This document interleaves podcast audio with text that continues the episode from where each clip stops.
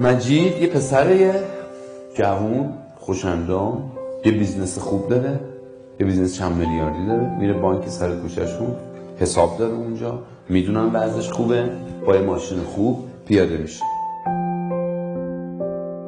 میگه ببخشید من وام می‌خوام. میگم آقا مجید چاکر شما بله هیچ پارتی رابطه هم نداره.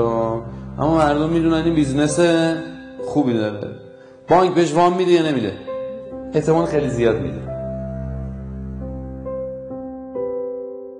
حالا آقا تقی 80 ساله قبلا یه زندگی خیلی خوبی داشته ولی الان دیگه مورچه تو حسابش گذاشته. درسته؟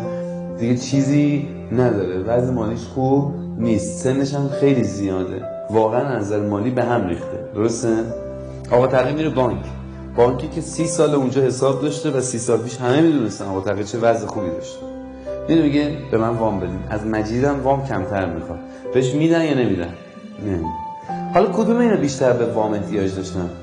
تقریب ولی بهش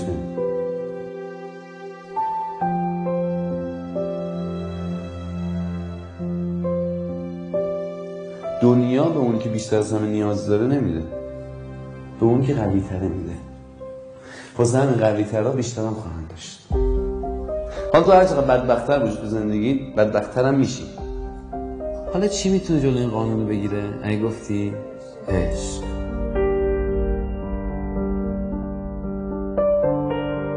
اگه تغییر بره پیش پسرش پسرش که مثل بانک هم پول نداره. بگه بابا صد تومن می‌خوام از خواهرت. پسر جغ میده خودشون اون صد تومن رو پیدا می‌کنه یه دسته باکش چی باعث این اتفاق شد؟ بگو. عشق. عشق شاید در زندگی امروز ما هزینش بیشتر از منفعتش باشه. اما منفعت عشق در آینده بیشتر از هزینه باشه.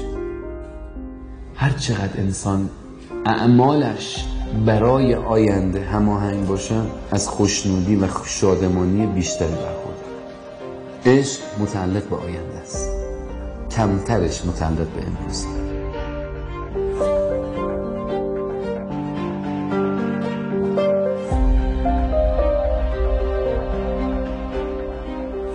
سه نوع عشق رو ما در زندگی می‌تونیم تجربه بکنیم. عشق به کسی که ما رو حمایت می‌کنه. به مسابه عشق بچه به والد. آدم عاشق کسی که حمایتش می‌کنه میشه. قبول داری؟ عشق دوم. عشق به کسی که بهش محبت می‌کنی شما عاشق کسی میشه که بهش محبت می‌کنی مثل بچت مثل نیروت. از تو ضعیفتره.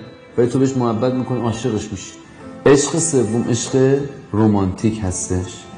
ایدئال سازی یک شخص دیگه و نادیده گرفتن معایب و عیبهای اون. پس بنابراین تو هم تلاش می‌کنی اون آدمه رو بهینش کنی هم نادیدهش بگیری. خیلی پارادوکس عجیبیه. خوبیاشو ببینی بدیاشو پاک کنی عشق زناشویی هر ستا اینا رو با هم داره. واسه همین بالاترین سطح عشق در دنیاست. عشق یک زن به یک مرد و عشق یک مرد به یک زن. چون هم عشق حامیانه داره هم عشق حامی شدن داره هم عشق رمانتیک رو در خودش داره. عشق برای همین تولید شد در دنیا. برای اینکه با تناقض بانکدار مبارزه کنه.